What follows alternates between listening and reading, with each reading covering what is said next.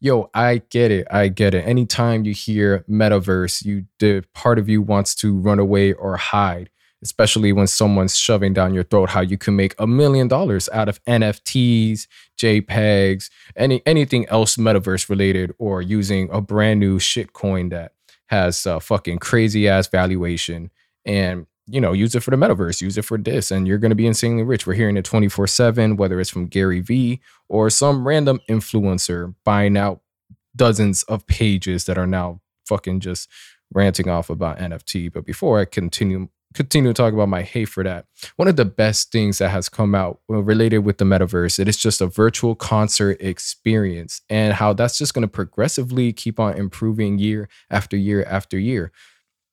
Of course, we've seen it blow up and done on an exceptionally high level with Travis Scott and Fortnite, something that I'm happy to enjoy in my lifetime.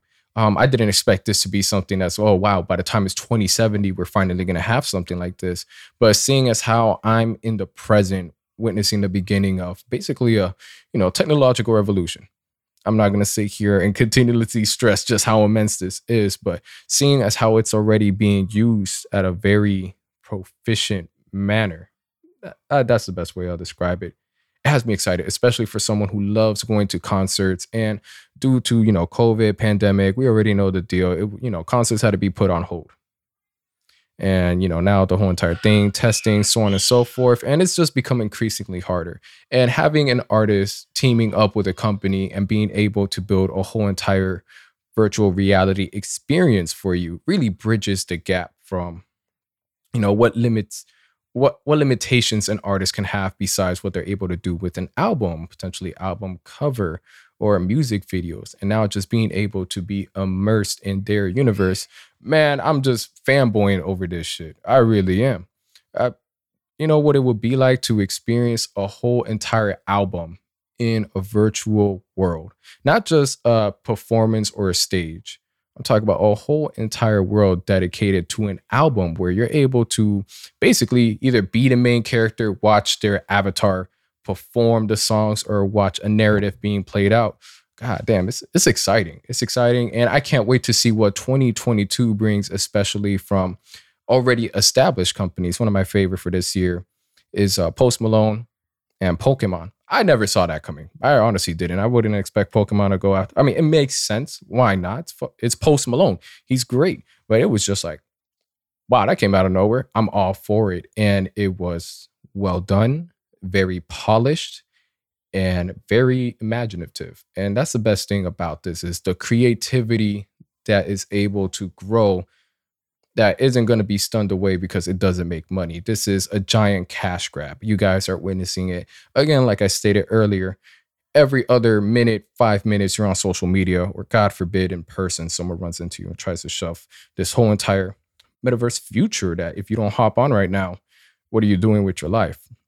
You know, that negative aspect aside, it's accelerating. It's accelerating for a fan and for anybody that just nerds out over technology improving time and time again. I can't wait to we get to the point where VR headsets are able to have a higher refresh rate. We don't get nauseous, and it's become it becomes common. The same way, you know, at some point, 4K TVs were, you know, whoa, that's bougie. You're not going to see this in a day to day household. And now we're getting to a point where it's just like you only have a 1080p monitor you don't have a 4K, and 4K, is, of course, being more mainstream.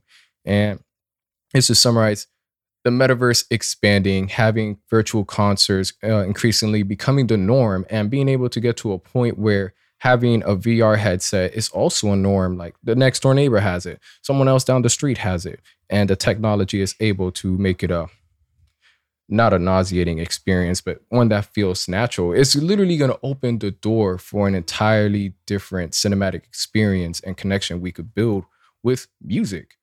And right now, I'm, I'm going crazy just the idea of it. I had to record this and just speak about it with you guys because I know some of you guys out there probably think about this like, yo, we could finally get something like stored out online in real life. I mean, yes, to a certain degree. You know, I don't want to, I don't want to lose touch reality and live in the metaverse and just forget life. Not going to happen. I would like to say I'm very well grounded, but as far as artistic experiences and being able to just tag along with a friend and say, you know, for, you know, hey, let's go onto, for example, let's go onto a Donda virtual experience and for about two hours or so, you're just going through potentially different phases of Kanye's life, um, depending on the track or visuals of what he represents heaven to be. Imagine just having Moon playing in the background and virtual avatars of Don Toliver and Kid Cudi in whatever shape or form or whatever whatever they have planned for there, just giving an insane performance right there in your living room. Now, I don't think this is going to substitute real life concerts, but seeing, unfortunately, with a Travis Scott tragedy, the amount of income and profit the metaverse is creating, this is a future that I'm all for. I'm excited for, and I just wanted to nerd out with you guys and talk about it. Let me know your thoughts on this and um, your expectations 2022 and onward with uh, virtual reality concerts, and what kind of companies slash brands would you like to see collaborated with artists? We've already seen Fortnite uh, start, not necessarily started, but have a playing a big part in this. And you know, seeing Pokemon with Post Malone was dope as hell. It's like, would we enjoy seeing like a Nike sponsored virtual reality, potentially having like, you know, um, what's the word? What's the words? There we go. Athletes and what play a cameo, and You know, something something outlandish, man. Something outlandish. I'm tongue tied. I'm twisted. I'm ecstatic. That's gonna be it for this episode. Y'all take care. Drink some water.